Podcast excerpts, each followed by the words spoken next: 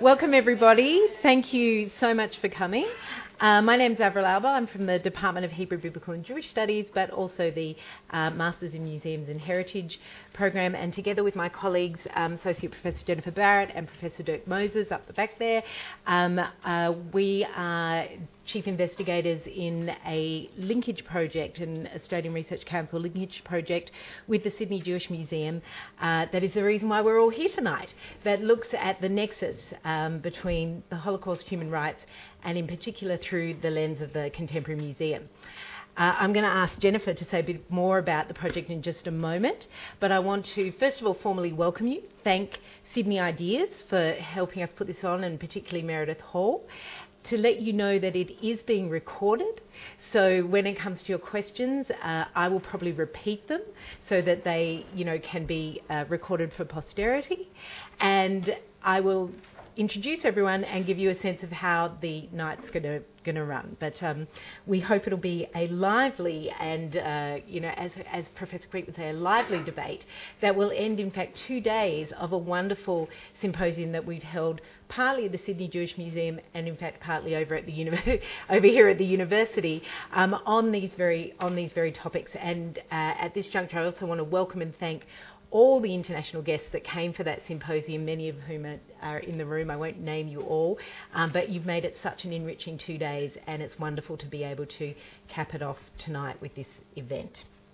So, um, to my right, uh, I first of all have Professor Jennifer Carter, who is from the, um, I'll just excuse my terrible accent, the Université de Quebec en Montreal.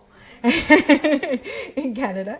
And um, Jennifer is director of the graduate museology programs there, where she's also professor of new museologies, intangible heritage, and cultural objects in the Department of Art History. Um, she's a museologist, an art and architectural historian. She's held positions at diverse Canadian cultural institutions, including the Canadian Centre for Architecture the Art Gallery of Ontario, and Jennifer's practice consists of teaching and research in the areas of museology, representation, expography, and architecture. And she considers how these practices mediate and are mediated by the cultural institutions that frame them. And her most recent um, SSHRC funded research project um, takes up this phenomenon of emerging human rights museology, considers how social justice and human rights are negotiated curatorially, pedagogically, and semantically in cultural institutions dedicated to human rights in Asia, North America, and South America. Um, she has co authored many uh, many book chapters and journals and um, books and was appointed associate editor of the International Journal of Museum Management and Curatorship um, in the UK. Uh, she's a member of ICOM and the Montreal Holocaust Memorial Centre since its inception. She's quite busy, as you can imagine.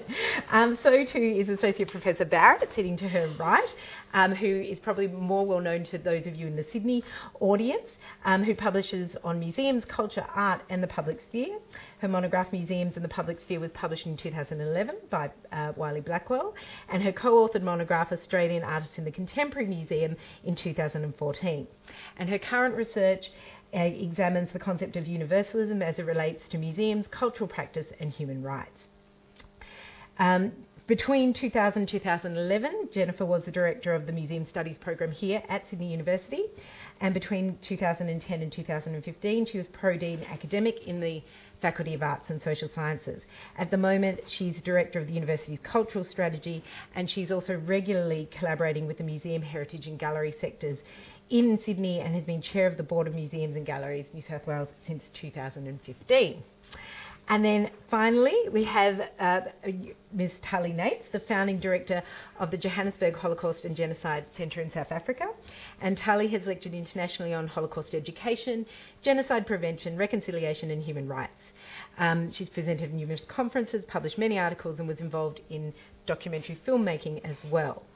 Um, her latest uh, chapter is God, Faith and Identity from the Ashes Reflections of Children and Grandchildren of Holocaust Survivors. She serves on the academic advisory group of the School of Social Science, Monash University, um, and Tali was chosen as one of the top 100 newsworthy and noteworthy women in South Africa and was awarded the Community Service Award for 2015.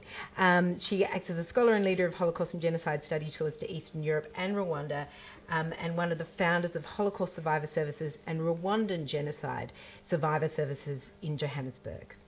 Uh, born to a family of Holocaust survivors, Tali's father and uncle were saved by Oskar Schindler. And we're really thrilled um, that both Jennifer and Tali could be here. And we have apologies from Adam Muller, uh, who's also a Canadian scholar in this area, who unfortunately was, was quite ill and could not could not travel. So I think what you can see is that we have a rather outstanding panel. What's going to happen is that, as I said, I'm going to ask um, Jennifer Barrett to come forward first and tell you a little bit more about the actual projects that's led to this evening. And then I've got a series of questions I'm going to ask the, the panel, and then we're going to open up to your, to your questions. So with that, I'll ask Jen to come forward. Or Barrett, as some people may prefer to call me, given we have, I don't know about what it's about Jennifer's and human rights, but there, there, are a few of us around. So um, I was going to take part in the panel, I still will, but we thought, given uh, the fruitful two days that we've had, that it might be useful for people in the audience to know a bit about uh, what we've been doing. So the Sydney Jewish Museum have undertaken a project, uh, a renewal project of sorts with their Holocaust, permanent Holocaust exhibition. And then part of what they've been concerned about is how to deal with contemporary issues around, say, human rights. And a few years ago, we put together uh, a, a, series of, or we had a series of meetings with the board, but also um, Avril and I collaborated uh, with Professor Moses up the back and also with members of the Sydney Jewish uh, Museum's board to talk about um, to talk about what or how could we advance this project. So um, what we've been doing over the last two days has been part of the, the process of, of looking at this, this, this issue. Because one of the things that happened when we were talking with the board is that they were concerned about uh, a universal approach to human rights within a, a, Holocaust museum might actually diminish the significance of you know, Holocaust survivors and so on. So this is a very real concern but also it was, it was an opportunity for us to look at the methodologies used by other museums around the world that are dealing with the Holocaust and also human rights. So our research project has involved us looking at the, the methodological approaches those other institutions have been using and also looking at the problems that they've faced in, in that context. And, and I guess we'll hear a bit more about some of those other examples too. So the colleagues that we've brought together here um, over the last two days have, have also been researching some of this work. And in fact, our last session this afternoon was looking at the concept plan for the new human rights section at the uh, Sydney Jewish Museum. And uh, it's one of the interesting parts of the discussion was how do we, how is that then in, how does it influence or how do, how do, we consider some of the issues that have been raised within uh, the other parts of the museum? So, for instance, on the ground floor. So, in giving you that background, um, I just wanted to also then tell you a bit about our methodological approach so you can sort of understand what's going on. And no, this is not a lecture, that's okay. um, uh, so, it just is really to give you context because, you know, really we're all coming in, into this space after being together for 48 hours and discussing some fairly intense uh, matters. So, the methodological um, issues and international debates are central to our approach to the human rights section of the Sydney Jewish Museum. And as I said, we're exploring the nexus between the Holocaust and human rights in the museum setting. And in doing so, we have used the public, public utility of the museum to explore the Holocaust memory and its representation on both national and international stages. So, our workshop over the last few days has been to challenge and critically assess the utility of the assumed link between the Holocaust and human rights paradigms. We've also been analysing and looking at the documentation associated with these potential connections between Holocaust memory and human rights. We've paid particular attention, and this has been one of, the, I think, one of the really important and unique themes of, about um, the approach, is that we're paying particular attention to Australia's relationship to its colonial past, to, that, to the legacy of frontier violence, migration history, and the contemporary multicultural landscape. So uh, we will extend, our plan is to extend the international debates and the research into the nature and utility of the growing number of Holocaust and human rights museums. And uh, we see this forum too as part of a way that we communicate the, the process the, for the research, but also the kinds of findings, I guess, that we've uh, that we've uh, we've come to in the process of the research. There'll be other outputs from the research project, but it's it's certainly a, a very topical issue um, in in our day and age. And again, I'd like to just thank as Avril has done, uh, thank our, our colleagues who've contributed really generously, and in fact, we're going to make sure they contribute again this evening. Uh, so uh, you'll get to hear some of their words of wisdom and experience in this process too. I think that should probably be enough for now. Thank, Thank you. you. Thanks. Okay, so now we're going to head into the, the question and answer section of the evening. Um, and I'm going to ask Tali first. I'm going to head this down that end so that you can answer without moving. Um, so, Tali, the Johannesburg Holocaust and Genocide Centre made the conscious choice to frame the history of the Holocaust within the broad concept of genocide. So, could you speak a little bit about this choice, how you made this move into this framework, and then how you made the move from genocide to educating about human rights, and in particular, of course, the challenges of educating about apartheid in the South African um, setting? much. Um, and really is a pleasure to be here tonight. Um, I started with a picture of my dad, my father in the middle. Immediately after liberation, he was a survivor of four concentration camps. Uh, him and his uh, brother were saved uh, thanks to Oskar Schindler. This is a page of Schindler's List. Their name here on page 10 of the list. Uh, my father's name was Moses Turner, and my um, uncle's name is Henrik Turner. And I want to start at that point because um, one of the shaping moments in the creation of the Johannesburg Holocaust and Genocide Center was um, a visit in Rwanda. Uh, I worked in Rwanda uh, with survivors since 1998. Can, can people hear me? No? I'll, I'll wait. So hopefully you heard that uh, I am Tali, this is my father, Moses Turner, Henrik Turner, the list, Schindler, starting.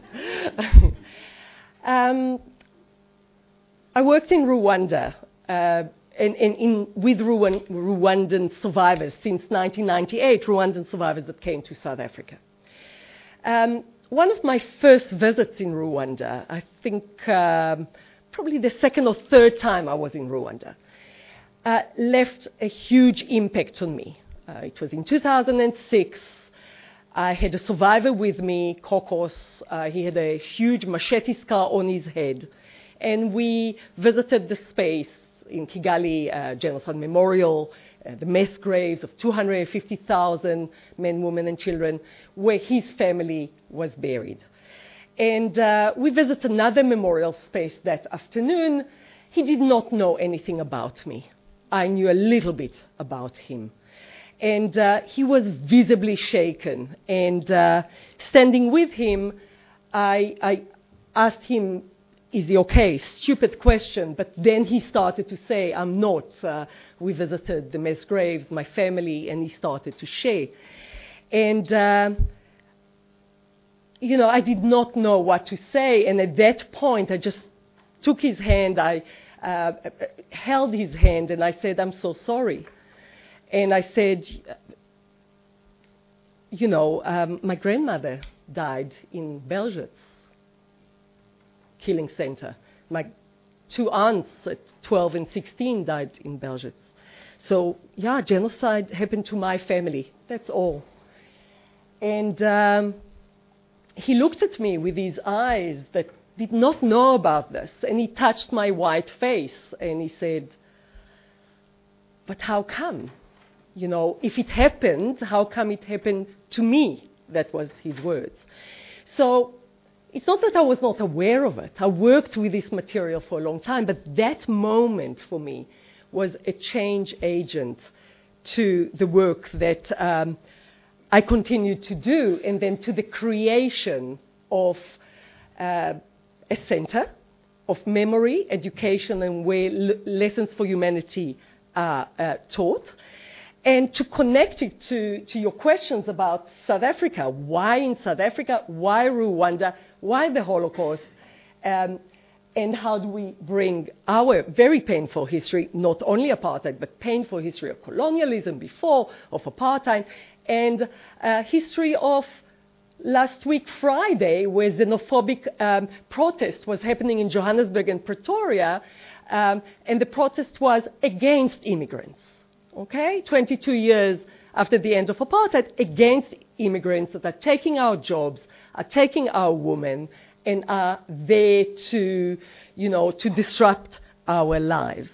So the point of connection, of course, is that in April 1994, when uh, we were voting in South Africa, uh, on the you know, three hours away, three and a half hours away, in Rwanda, genocide was happening. So same month, same year, and that is the connection. The curriculum in South Africa does not make that, that connection. It is too much. They tried in 2007, they included Rwanda in, and it was removed very quickly a few years later. But the Holocaust is part of the curriculum. It is compulsory part of the national curriculum of the country. It is under human rights curriculum of the country.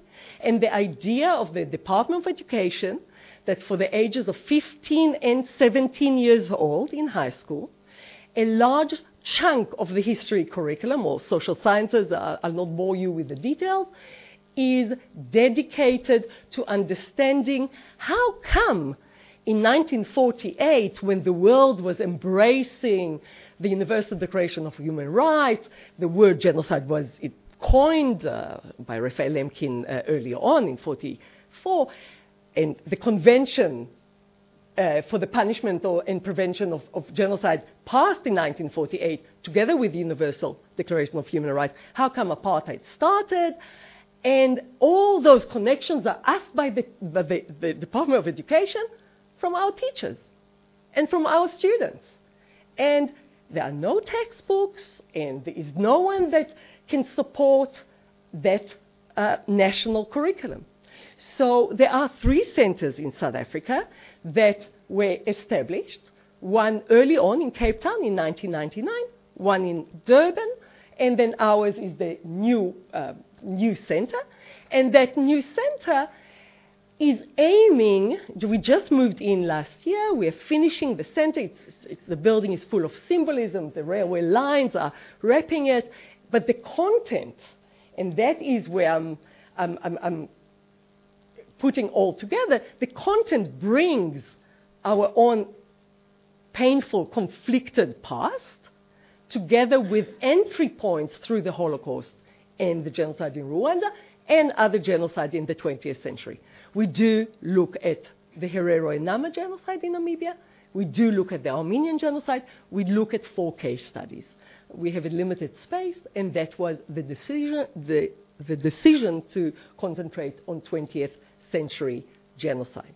Last point that I, I would like to, to put into this, and we will talk more later our decision was to look at all those case studies and our own history through voices of indeed survivors, victims, but also through voices of perpetrators, voices of bystanders, voices of resistors, voices of collaborators, voices of upstanders of, or rescuers, uh, and voices of the grey, the in between, those that moved perhaps from one to the other. And I, I give the, the example of Oskar Schindler that started as a perpetrator, but without him, I would not stand here and speak to you and tonight.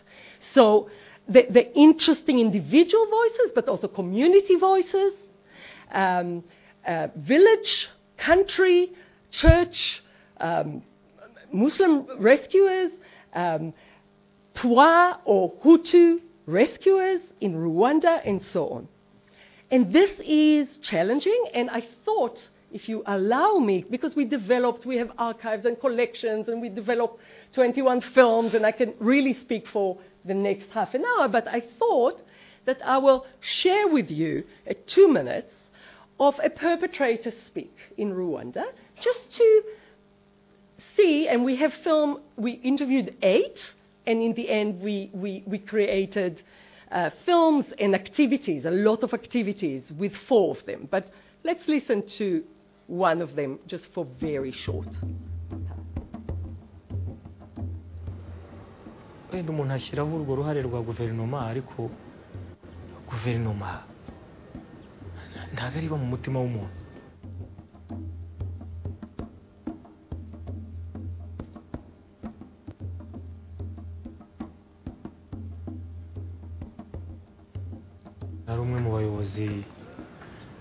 b'urwego rw'ibanze mu mujyi wa kigali nyobora segiteri nyakabanda. Nkaba rero nashishikarije abanyarwanda kwica abatutsi mu gihe cya jenoside muri mirongo icyenda na kane. Cumi na bibiri rero ko nk'ibihumbi umunani cyangwa se icyenda baguye muri iyo segiteri. Ntabwo nigeze ngira uruhare mu kwica ariko mu gushishikariza abantu mu gutegura iyo gahunda yo kwica ndumva ari ngewe uri ku waba uri ku isonga kuko iyo nza kumera nk'ubirwanya ndumva nta kiba cyarabaye. Mbere zaraje ndumva atari ibanga. Ubundi hariho gahunda yo kuvuga ko umututsi agiye kutwambura ubutegetsi twebwe abahutu biba ngombwa rero ko habaho ko na leta kuko imera nk'idushyigikira kuko ntawigeze ahanirwa icyo kintu. Cyane cyane ko ibyo bintu nabikoze nabitekereje nabigambiriye. Ubwo rero n'igihano ngomba kucyakira kuko wari uyoboye guverinoma tuvuge ko yari atuye mu kiyovu. Njye nari ntuye mu nyakabanda. Ese yaraje ampereza imbunda ampereza umupanga ampereza iki? Cya gutema wa mukecuru duturanye? Icyaha ni gatozi ku muntu.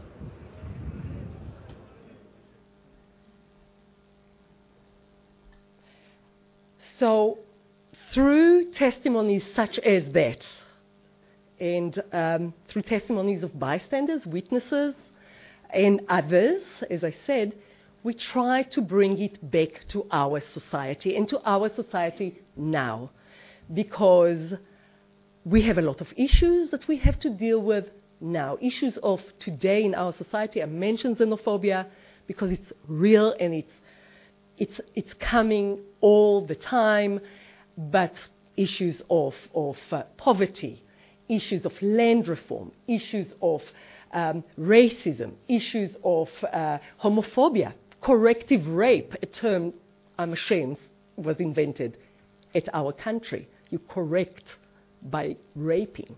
So we have a lot of work to do.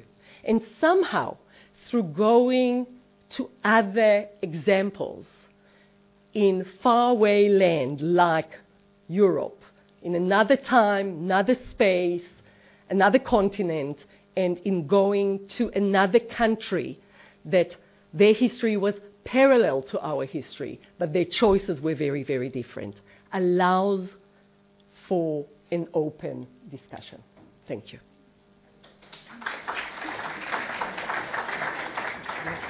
Okay, so we're going to uh, continue a little bit along that line, actually, and I'm going to ask um, Jennifer Carter to, to come up and talk to us a little bit about the idea of um, human rights museums as both commemorative and activist, you might say, museums. And one of the one of the quotations when I was reading some of Jennifer's work that popped out of me was the idea that these places can um, in a nice turn of phrase, she said, eschew activism in its traditional sense. Um, so, what I'm going to ask you to speak about, uh, Jennifer, is what would this non traditional activism look like in these spaces? Thank you, Sarah. Thank you, Avril. Um, so, just to give a little bit of context about the research that I've been doing, I've been tracing the emergence of human rights discourses and practices within museums, and there are several generations um, within this kind of work. Um, to begin with, memorial museums like Holocaust memorial museums have traditionally used certain types of expography or scenography and certain types of programming, but uh, in the post millennium, began to notice the integration of human rights discourses within these very museums. And in a first instance, they're often uh, interpreted in a, a quite a literal way, according to a campaignist approach to um, taking action, calls to action. That's one way of thinking about a form of activism that a museum can promote.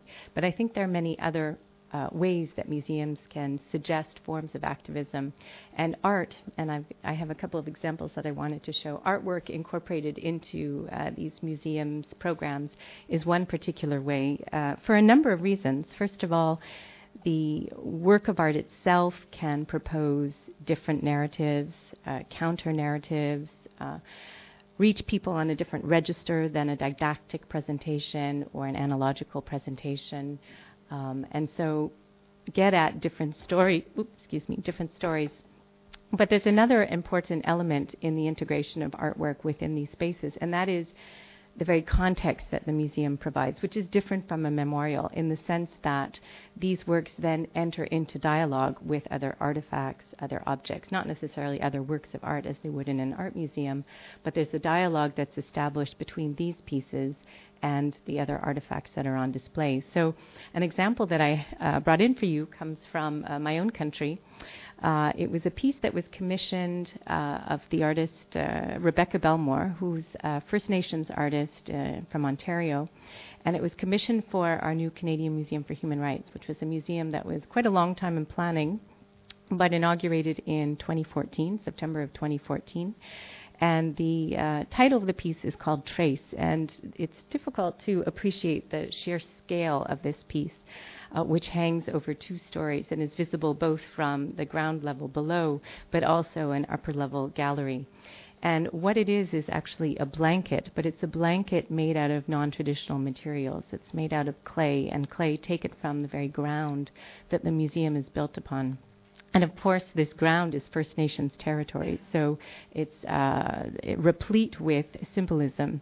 The other interesting element or aspect about the production of this piece, uh, and you can see it from the um, photograph above, which features Rebecca Belmore in the in the striped uh, T-shirt, surrounded by a number of um, people working with her, is that it was a community-produced piece, and so members of the community were invited on many different occasions to work in workshops and produce.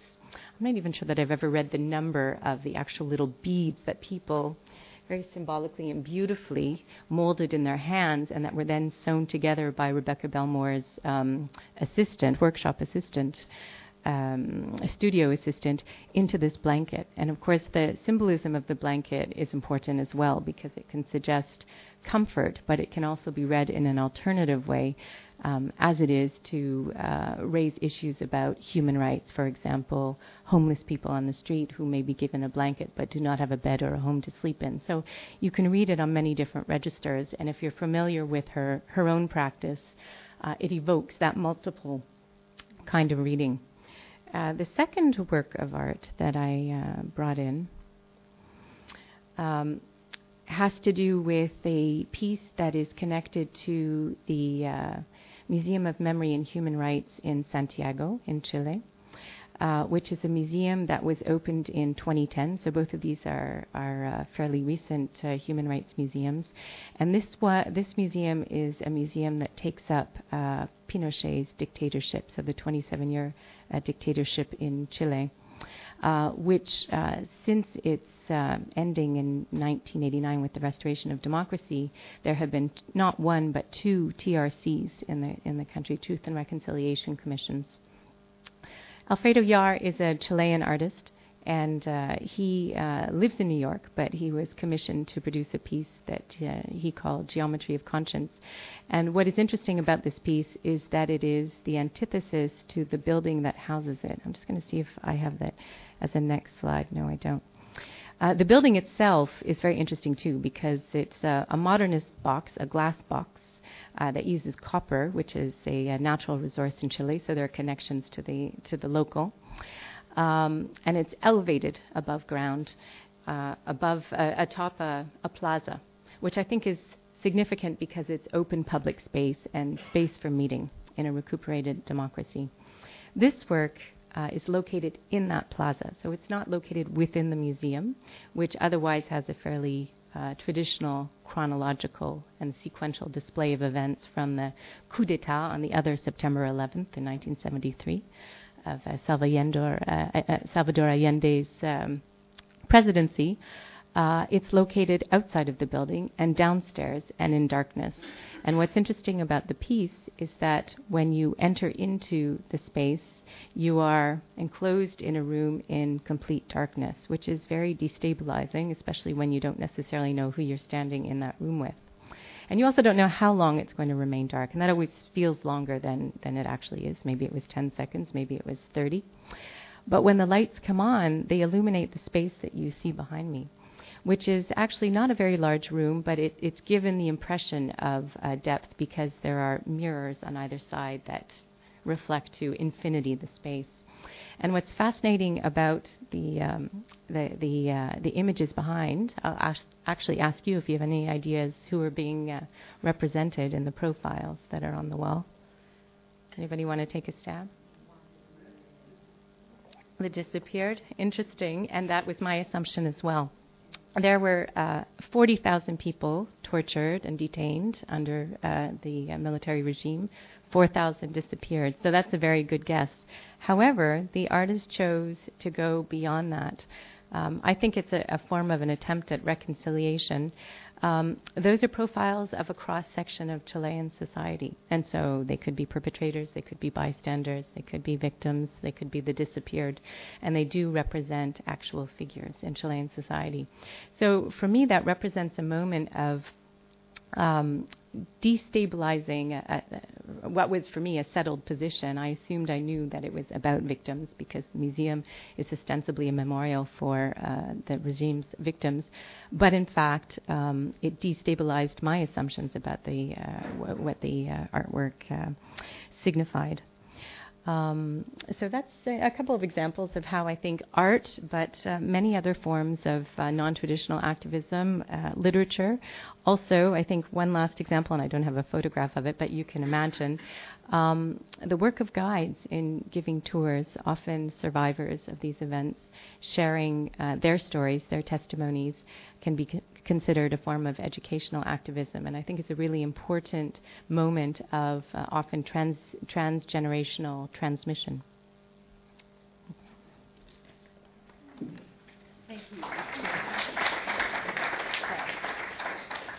So I'm now going to ask uh, one question to all three, so to speak. So um, you decide amongst you who's going to, you know, who's going to take it first.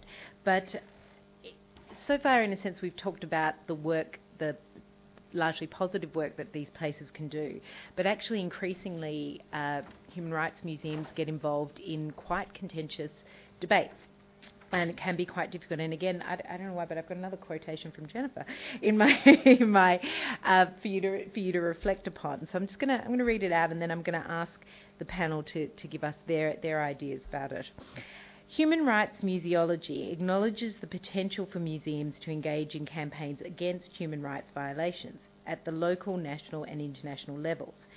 This work means that museums are required to take a public stand on political issues, which may situate museums in conflict with their funders, and I would say other groups as well. Um, so, my question to you is A, in a sense, is there an inevitability to that?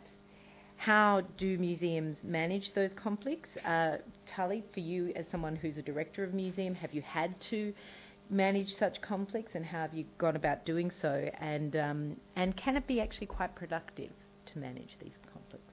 So I don't know who wants to go first, but Tali? Um, so um, I, I, I will build on some of the examples that I, that I started with.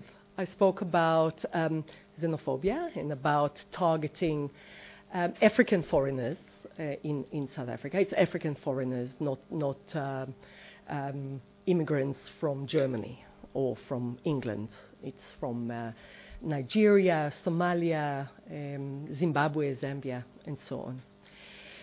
Um, the government many times is encouraging those um, othering. Um, Jacob Zuma, our president, uh, just a few days ago, almost blamed foreigners for uh, increasing crime and in poverty. Um, the king of, um, in, uh, of the Zulu um, in 2015 um, encouraged attacks against foreigners. Um, so, what is the space of education, teachers, museums, um, NGOs, in uh, at least growing awareness, if not advocating um, for inquiries, for um, uh, some action. Um, and um, we spoke quite a lot about that as we were, as I said, we are very new. We only moved in uh, less than a year ago. We are in our space now for, for about 10 months. Um, what is our role? We're an education institute. We don't even call ourselves a museum. We're a center of education, of memory. Uh, but we say we learn lessons. You know, we learn lessons from history. So uh, if we teach about the Holocaust and we teach about refugees, or we teach about Rwanda and we teach about a million and a half refugees um, after the genocide what are the lessons that we are learning? We can't say, well, we can't be political, we can't uh, talk about it, we can't sign uh, petitions, we can't, you know. So it is a discussion that we have to take, and we did. We did programs, especially special programs in schools. Uh, that we still do. You look at our menu of program. One of our most uh, vocal program is combating xenophobia program. We train teachers around it, we sign petitions, we talk to groups about it. So, it is a decision that we had to make. And I think one of the most encouraging moments, I think, for me was so we did a workshop with one of the schools um, in the outskirts of Johannesburg about xenophobia, refugees, and so on. And then I followed up and saw that the history teacher organized a demonstration of her students. They were 17 years old. They wrote together placards, they did all sorts of uh, arts and other things, and they went to the streets of Randburg, it's one of the suburbs, and demonstrated. So they took something that they learned and they sort of took it forward to, to things that we didn't even hope that they will do. It was, it was amazing for us, even. Um, so that is one example, and good example. But there are challenging examples, you know, and, and I'll just stay again with xenophobia. Um, in 2008 was very, very bad xenophobic uh, attacks in May. 61 people were killed uh, all around the country.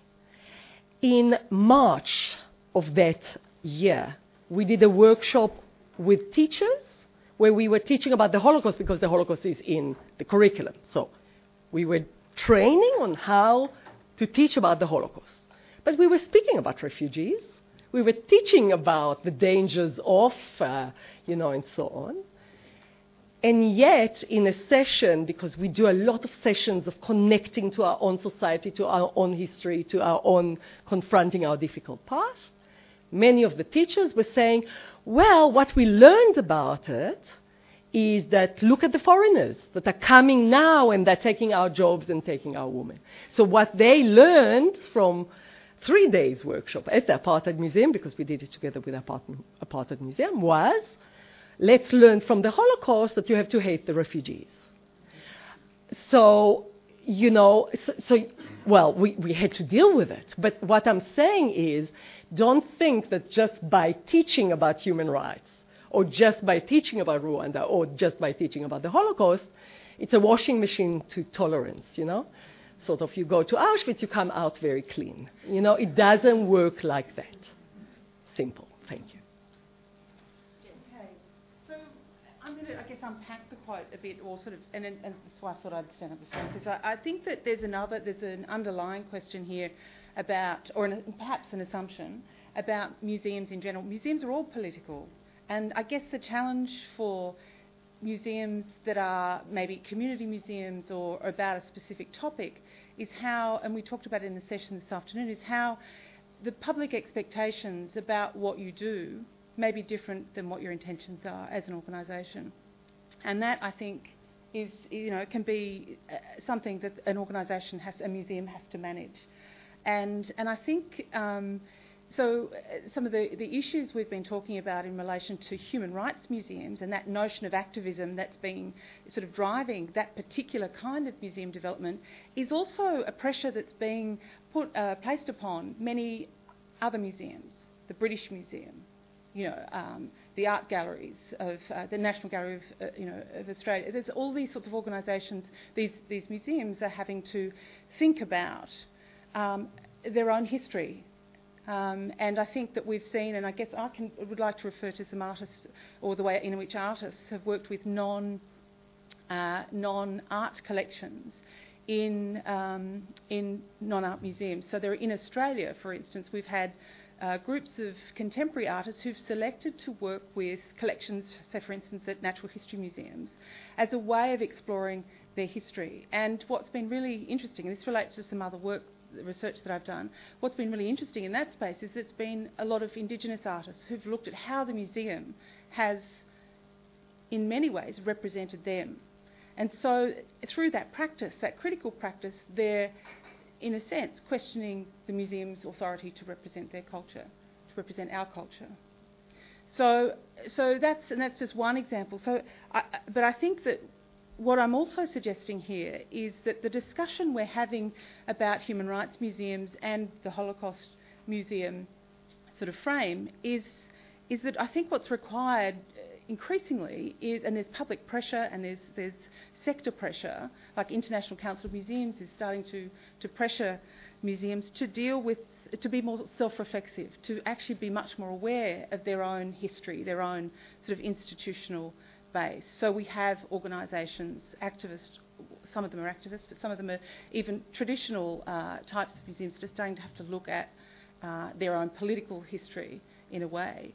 Um, and, and that can be through collections, but it also can be through the way in which they're managed and the kinds of ways they engage with the public. So I'll just put that out there. Um, I'll answer this very literally, and I don't have an image, so you're just going to have to close your eyes and imagine this one. There's a new president in the U.S., you might have heard of him. And a number of art museums in the U.S. have uh, in, in order to take a stand, removed artworks by immigrant artists from their walls as a way of saying, look what our museums would look like if we consider a conservative uh, migration policy or immigration policy. So it's a very bold, uh, wonderful move. And I think what's fantastic about it is that uh, very often to implement changes to exhibitions can be costly or time consuming but here is a method that happened very quickly. It was very easy to do. It just you just had to have the the willingness of institutions uh, to do this. Uh, but in a broader sense, I think what's important to remember about museums, first of all, I think it's uh, it's museums' duty to take a stand.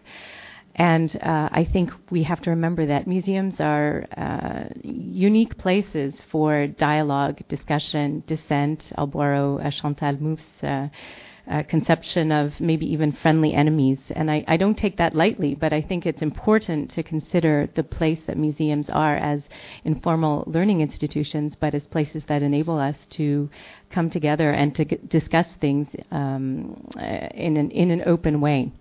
Uh, in that respect, um, I think the important work that museums do uh, can be uh, amplified by representing multiple perspectives. And know, I think both Jennifer and Tali have spoken to that today, uh, but that's not always a tradition that's uh, been very strong in museum practice. So that notion of critical museology or self-reflexivity, but also representing uh, alternative uh, perspectives is important to bear in mind in the way museums respond to things. And I think, I guess I would say as a, a, a final um, a final thought about this is putting the mechanisms into place that uh, enable museums to respond quickly to things. So it could just be uh, one little space of the museum, but something that enables them to, uh, or us as professionals, to comment on contemporary issues um, in a public forum. I think is an important, uh, important addition to to museum work. One more question to the panel and then I'm going to open up so we're going to have a, plenty of time for your questions. So please think about them um, and make sure they are questions, or otherwise I'll have to Tony Jones you. So, so, so, please do that. Um, so I do want to bring it back though to the, the topic of Holocaust and human rights museums. Uh, one of the participants in our in our seminar today, Kylie Message from ANU, made the point that in a sort of historiography of, of museums, you have three stages. There's the what I'll call the for those who read this literature the Tony Bennett stage. Museums are bad, right? Um, they they do the work of governments and of surveillance and all of those things, and they're, they're not so great.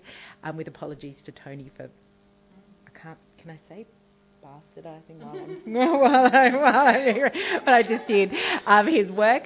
Uh, but the second stage is museums are good, right? They make us think and they make us argue and they make us um, do all these kinds of things and be critical. And the third stage is a stage that uh, Kylie's work in particular engages with, and a lot of uh, people that were at the seminar, which is that museums make us um, act in a sense. They protest, they become places of protest. So, my, my final question, in a sense, to the panel is how did these museums in particular engage with that third stage? So, Holocaust and Human Rights museums, what have they done to change our understandings of what the museum is or what it could be, and in particular its public role and function? So, again, you choose what you want to follow the same order. Yeah.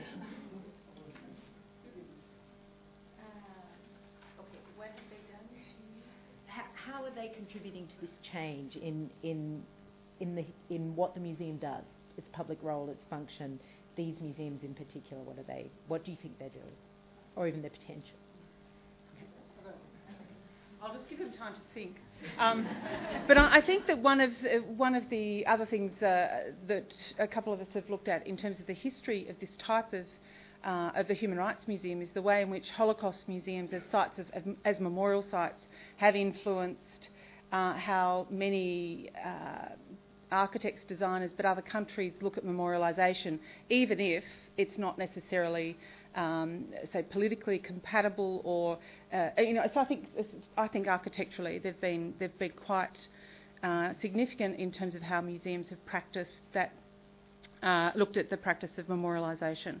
Um, and I, but I also think that's changing. We've got a couple of very influential international uh, designers, Ralph Appelbaum, who's done like so many of these museums um, who whose work I think I don't mean to say he'll have his day, but I certainly think that there are new ways that people are engaging with um, this sort of spatial arrangements and the, what they mean in terms of the very things we've just been talking about. So, so museums, you know, we, uh, there are a number of us who've looked at the spatial practices of how museums have been designed and the kind of cultures they reflect.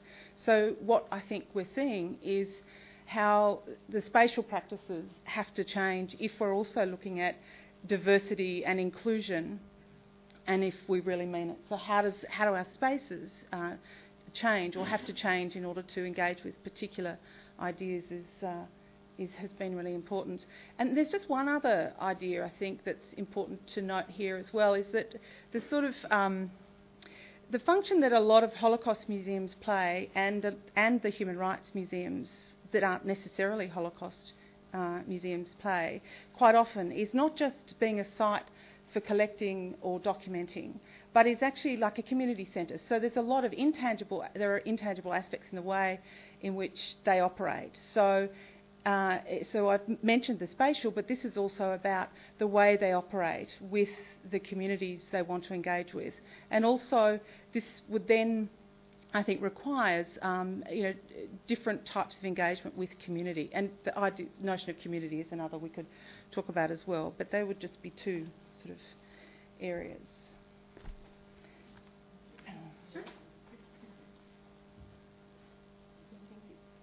Uh, okay. Um, so I've looked at um, the emergence of human rights museums, both um, from traditions of Holocaust museums, but also in a broader uh, panorama. And I'm thinking specifically of museums in Latin America, human rights museums in Latin America that have arisen out of uh, TRCs, uh, Truth and Reconciliation Commissions, or in the case of Paraguay, this is very interesting, uh, a Truth and Justice Commission. It wasn't about reconciliation, it was about assembling facts and establishing justice first.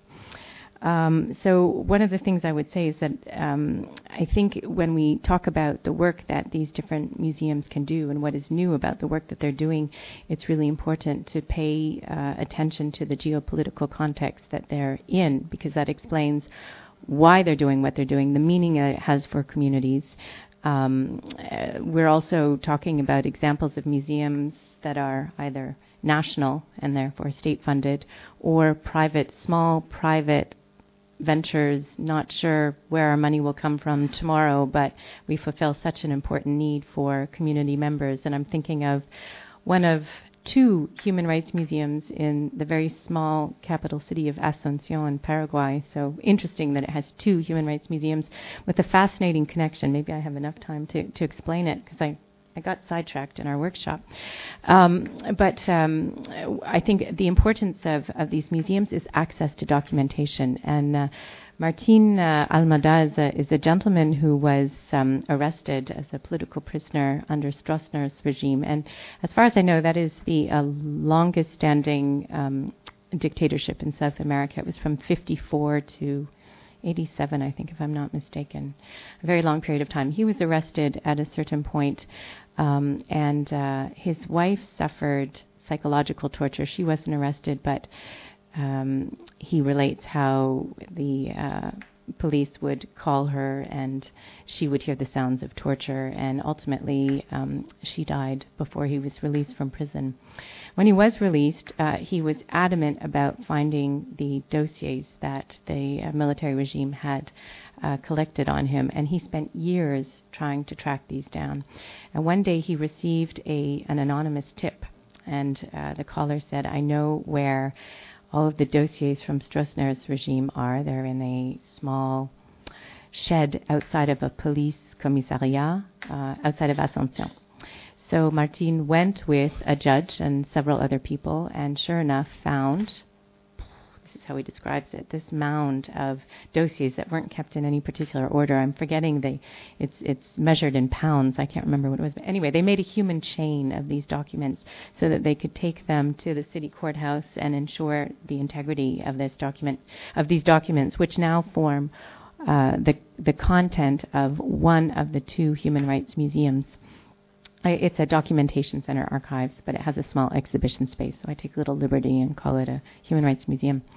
Uh, the relationship of this is interesting because uh, he then married an Argentinian woman, Maria Stella, who became the director of a second human rights museum that is located in a former detention center uh, a few blocks from where this first uh, collection is. Uh, so this is the second museum in the city.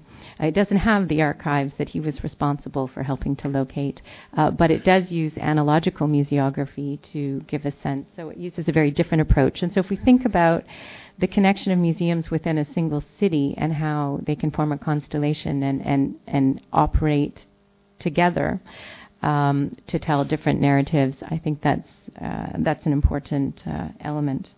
Um, the other example I wanted to give is uh, from the International Slavery Museum in Liverpool, which is a fascinating museum. Uh, it tells the tale of the the tale, the history, excuse me, of the of the slave trade. Uh, from the very docks where slave ships would be held. So there's a very moving moment when you can look out a window of this historic building from the collection and imagine a slave ship uh, on the quay. Um, shortly after this museum was inaugurated within the Maritime Museum, uh, they inaugurated a, a, new exhibition space called a campaign zone. And this is a really interesting space. It's quite modest, but it's a space that's open to uh, community development of exhibitions. And it takes up the, the theme of slavery in a contemporary context. So the day I saw it, for, for example, it was about slavery, child slavery, uh, the production of cotton in Uzbekistan, which is, I gather, the, the, lar- the site of the largest production of cotton. Uh, and in, in, addition to addressing this, this story through film, it also provided the means to engage through petitions. Uh, so the tools for engagement, a form of campaign, were made available in the in the space, but also the programming that uh, accompanied this exhibition. And this was again a community space, so the museum routinely engages in this kind of community production of exhibitions with NGOs Uh, so the programming that they did for this particular exhibition uh, taught kids how to mount a successful petition, and so they produced T-shirts, which was a play on the use of cotton and brought this program to fruition and, and learned all the, the steps and strategies of, of petition. So uh, it was helping students to uh, develop a voice, but also develop a, a practice and expertise. Um, it's really bringing us back uh, the question of Holocaust and human rights, uh, museums, centers, and uh, are they pushing us more now, for example? And I'm, I'm thinking about memorial sites uh, as a start. So the difference between a, a museum and a memorial site, um, my mind takes me to a place like Topography of Terror in Berlin. I don't know how many of you visited. Um, that uh, evolved really in the last few years, and what do they do, and how they expose um, topics that were never spoken about. What happened to perpetrators, for example, after um, the fall of National Socialism, what happened to them in West Germany, what happened to them in the GDR. Uh, so, starting from looking at personal history that is related to the Holocaust or to slavery or to human rights, to a museum like the Polin Museum in Warsaw, that is um, very new, very, very good, and, and, and basically forcing you to say, Poland Jewry is not only the Holocaust. It is beyond the Holocaust. It's a thousand years of Jewish life. And we are challenging you to, to, to go deeper and to look deeper. And what they created is a community center. Very, very vibrant community center. So these are some of the examples of a memorial site that does more or a museum that is situated in a, a, site of memory or historical site, but that is becoming a community space.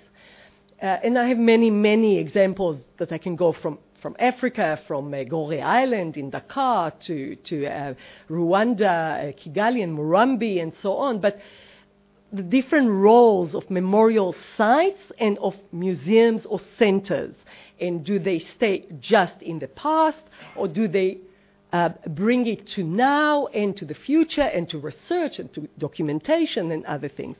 Last thing, I think the Holocaust and human rights museums almost everywhere are calling more and more for activism. So it will be activism on, of different kinds. It can be uh, activisms around um, maybe temporary exhibitions that they're bringing about issues that are not known, and they're talking more about those issues with public programs, with uh, with other conferences, uh, plays, films, um, and, and, so on, and other activities. But it can be um, opportunities also for um, issues that are not spoken ab- about. There are no other spaces in the city or in the, in the vicinity to speak about those things, and those spaces, I think, are taking the decision that this is the space to speak about those things that are not spoken about.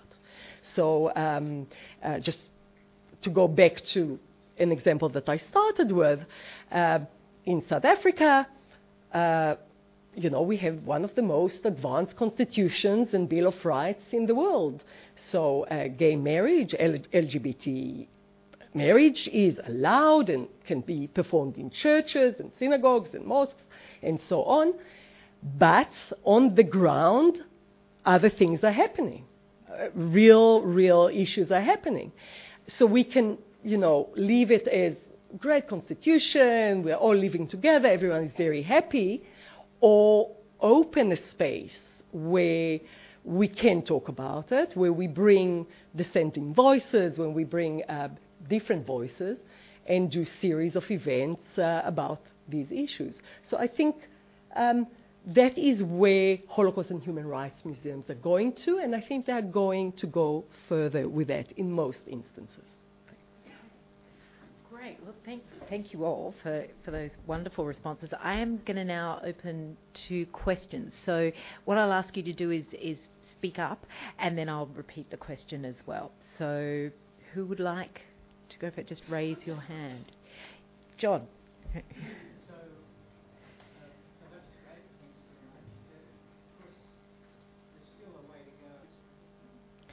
So can I paraphrase John by saying that you're saying in flash points in the world right now we don't have we don't have these things, which is. Do you want to, do any of you want to res- respond? They have um, museums that look at atrocity. Uh, so you know the Gulag museums, but you know it's it's kind of I think. I hope you don't mind, but what I'm going to suggest is that one of the one of the problems this invention and this trend sort of sets up is expectations that the human rights museums will do all of that work around human rights. And I think that one of the really important things that we've been talking about over the last few days is that you know there are many other organisations in this discussion in any of the given situations that we're talking about. So in Russia, you know there are activists who would be, you know, who might actually not like their human rights museum. I mean, the human rights, you know, there, there are issues about how human rights hasn't always protected everyone. So how, you know, some human rights museums are at a different stage of activism and some operate on a national, a national scale or an international scale. And I think some of the things we've been talking about over the last few days have been the importance of, of the local and the local frame, like, you know, what's going on. So, for instance, how does the Sydney Jewish Museum uh, engage more fully with the fact that it's on Aboriginal land. You know that, that that's so you know that's one so that's one sort of area that you know we're sort of thinking is is a really valuable one. But obviously there are other issues depending on what your community's interests are.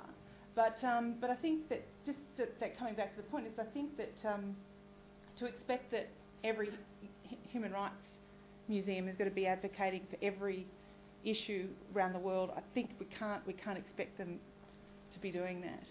So I hope that's a satisfactory answer. Did you want to add? Yeah, I just I'll try to offer some thoughts. Um, I love museums. I'm a director of museum. I don't think museums can solve all the problems in the world, sadly. Um, so perhaps um, uh, in Syria, a, a, documentation center of abuse of human rights is at this time more important, and indeed they are doing an amazing job, uh, and hopefully people are following um, what amazing, uh, you know, uh, documentation is happening at the moment on the ground. One more thought. Um, in a time of crisis, it's very difficult to build a museum. So I'll give you the Rwandan example. So for uh, now it's 22 years after the genocide, and um, study of the genocide is still very difficult in, in schools in, in, in, Rwanda.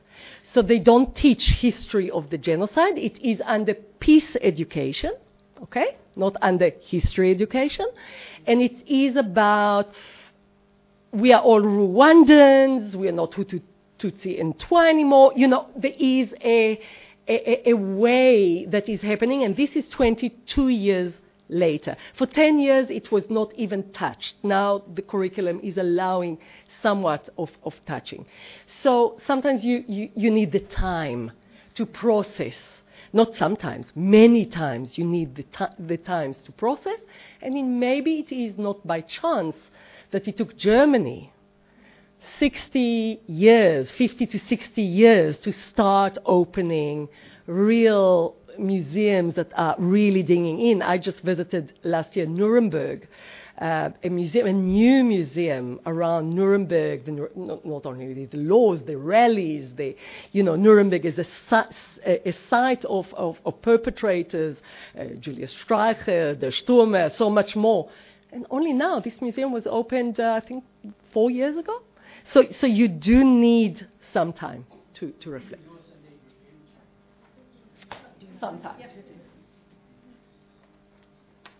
I, um, I was going to say that you don't have to go as far away as Russia and give a, an example close to home, but I forgot that I'm in Australia, so my example is actually 20,000 kilometers away um, in Winnipeg uh, which is the home of our, our uh, Canadian Museum for Human Rights.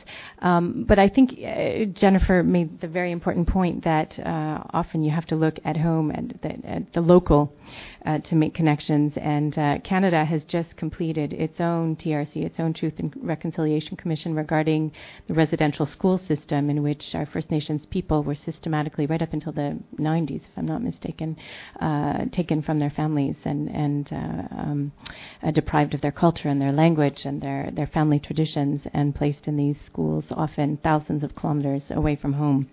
Uh, the CMHR has, uh, in my opinion, not done enough to address uh, this legacy, but it's very contentious because it's a national museum, so it's difficult. Uh, what it can say, its policy is that it will only uh, officially name the, the, the, genocides that are um, officially recognized by the Canadian government, and there are five, and it addresses those.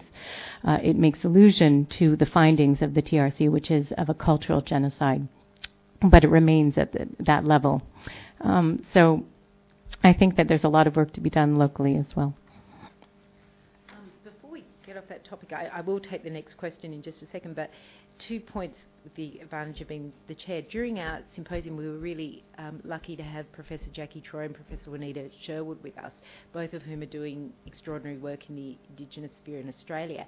And they reminded us that we, we witness a, a you know, a genocide every day here in Australia, you know, Jackie particularly through languages um, and the, the destruction of Aboriginal languages, but just the ongoing um, discrimination and, and, and dispossession of Aboriginal people in this land. And so I think it, your point is, is really well, well taken in, in that regard, and we've been thinking a lot about that. The second thing is to plug another event that's coming up that does actually deal with those issues, and that's on the 21st of March. And it's going to be uh, Tim Slade is going to uh, be with, Sydney Ideas again with Meredith. We're going to be showing um, his film, The Destruction of Memory, which Professor Dirk Moses. Um, also makes an appearance in and will be on the panel. Um, and we're also going to have a heritage specialist who, whose name just went out of my head, Sheridan Burke um, from GML. So uh, look out for that on the Sydney Ideas website as well, and that is about, in fact, the destruction of cultural heritage that's going on right now um, and the, the issues surrounding that. Okay, next question. I think I saw a hand there, and then and then Ruth.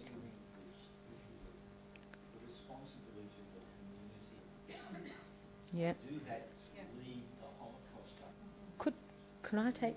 okay, I think I think I, I I would like to actually address it because um, I think it, you know I can't obviously answer for the Chilean, but I, I, see where your question is going. And for those of you who don't know, the Sydney Jewish Museum um, is a private museum that was largely funded, founded, and and really staffed by survivors for the first 10, good 10, 15 years of its existence. It is still um, largely funded by the community. It does not get government support. And one of the questions is, why why do this? In a sense, why do this? Why not stay with your own experience. And this is something that did come up in our discussions over the last two days as a, as a continuing um, a continuing issue.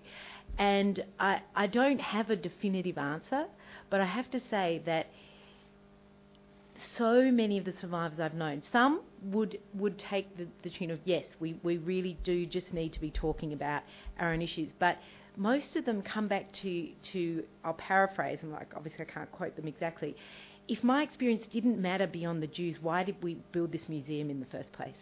Right? If this story does not have some other resonance to it, why did I come here every week um, and volunteer every week? Because if it didn't, then why didn't I just go to Moriah, you know, Moriah, Moriah Day School or Emanuel Day School and just talk to Jewish kids? Because this story is, is, is connected to larger stories. And how you do that, I think, is very, very complex and difficult, and you have to deal with integrity and you have to deal with historical accuracy and all of those kinds of issues. But should you do that, to me, seems to be a, a question that we've, we've kind of come around to saying yes to. But the how is very difficult. I, I take that. Does anyone else want to? Just, just to reinforce that, I mean, I think I tried to um, refer to some of that in in setting up the discussion. Um, I think as someone who's come into the, the project as a researcher who's worked on museums and um, and and culture more broadly, what's what struck me was that there were people at the museum who wanted to, I guess, reach out to different communities in a way as well, and to to um, to to find some new ways of using the same material to, in, in that in that process. so I think um, that's, for instance, one of, one of the things that's, that's come about in the new human rights museums, and, and Jennifer alluded to this too, is the presence now of the perpetrator in the museum context. Now that's quite new. So I think that we show that we have the capacity to deal with these difficult issues when we live in the world. Okay, I mean I think that that's it's, it's kind of part of how we try a few things and we be brave, courageous, and sometimes it's going to, it's being, might be uncomfortable, but there's also I think there's a there's a desire to to to try some new strategies for for connecting with people around some of these issues, and that's at the same time appreciating that this is a community involved, these are people involved with with this process. So I don't know if that helps or not. I know there was a question down here, Ruth, and then Jackie, and then Joseph. Okay, so one, two, three. Yep. okay, I just want to say this: having been the Rwanda Museum, it was quite incredible to think that that was built so close to the time. So how? Yeah, how do the families of the victims feel if they recognize a profile of their uh, their loved one uh, who might be next to the profile of a perpetrator? You know what? I, that's a very good question. I don't have an answer for that uh, at all. Um, and I don't know whether the, uh, this would take more research, and that's a really interesting uh, line of, of research. Uh, whether the artist communicated to these people where they would be within this uh, arrangement. That's a good question. However, um, it enables me to make a link to what's happening on the inside too. And actually, I'd never thought of it this way before. Um, but um, within this museum, there is a two, if not three story wall that also has photographs. And this one is actually, this wall is strictly dedicated to victims. And what's interesting about it is that uh, these are framed photographs of all different sizes, all different scales. And some of these uh, frames are left empty. And I think that communicates a very important message on multiple levels that the work is it's a work in progress. The work is not finished. Work is ongoing, and so often uh, in museums we like our exhibitions to be polished and finished, and uh, we're not going to touch them for a few years. Uh, but in this aspect, uh, this museum is saying something very different. But I will have to uh, find out the answer to your your excellent question.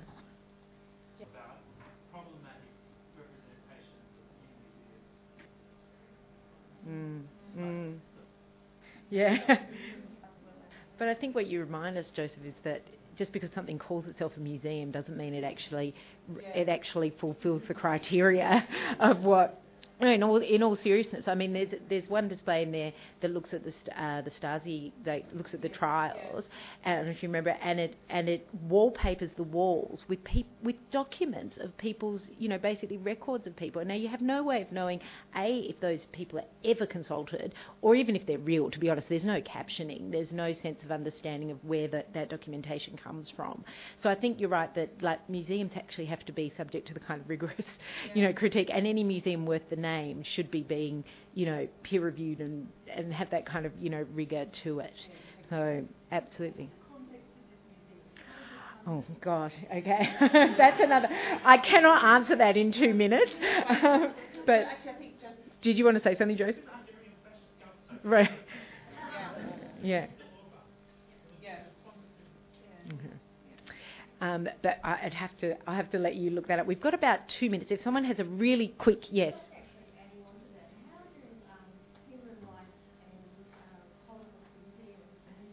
I mean, the short answer is some do it better than others. Basically, I mean that that is the answer. But but I have to say, I think again, any institution, and we just you know we just opened a, a, new permanent exhibition over at the Jewish Museum, and we really you know there were members of the the curatorial and design team here today. We laboured over every decision in that way. You know, we talked about is is this photograph simply is that what kind of response do we think that kind of photograph is going to elicit? Is it actually going to elicit something considered and empathetic, or is it going to, you know, you know, have that kind of eh, and to be honest, I think it, it comes down to sort of curatorial integrity and sensitivity and design sensitivity, and and what you're aiming to do. But I couldn't, you know, I don't think any of us can speak for every museum. But again, I think you, you've just got to hope that you've got museums that are that are taking that kind of that kind of care. I think, and that's the other Yeah. thing, if people as visitors go to those institutions and give them feedback about your experience, but also, um, I mean, if we have a, a public, publics that are attending museums that are um, engaged with their, those institutions, they'll help them become better institutions too.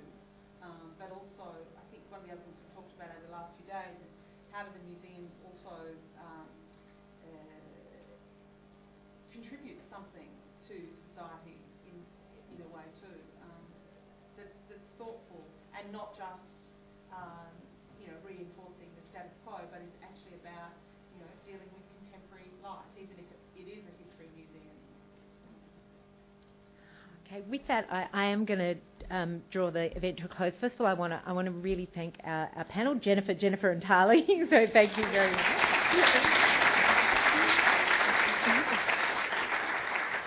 um,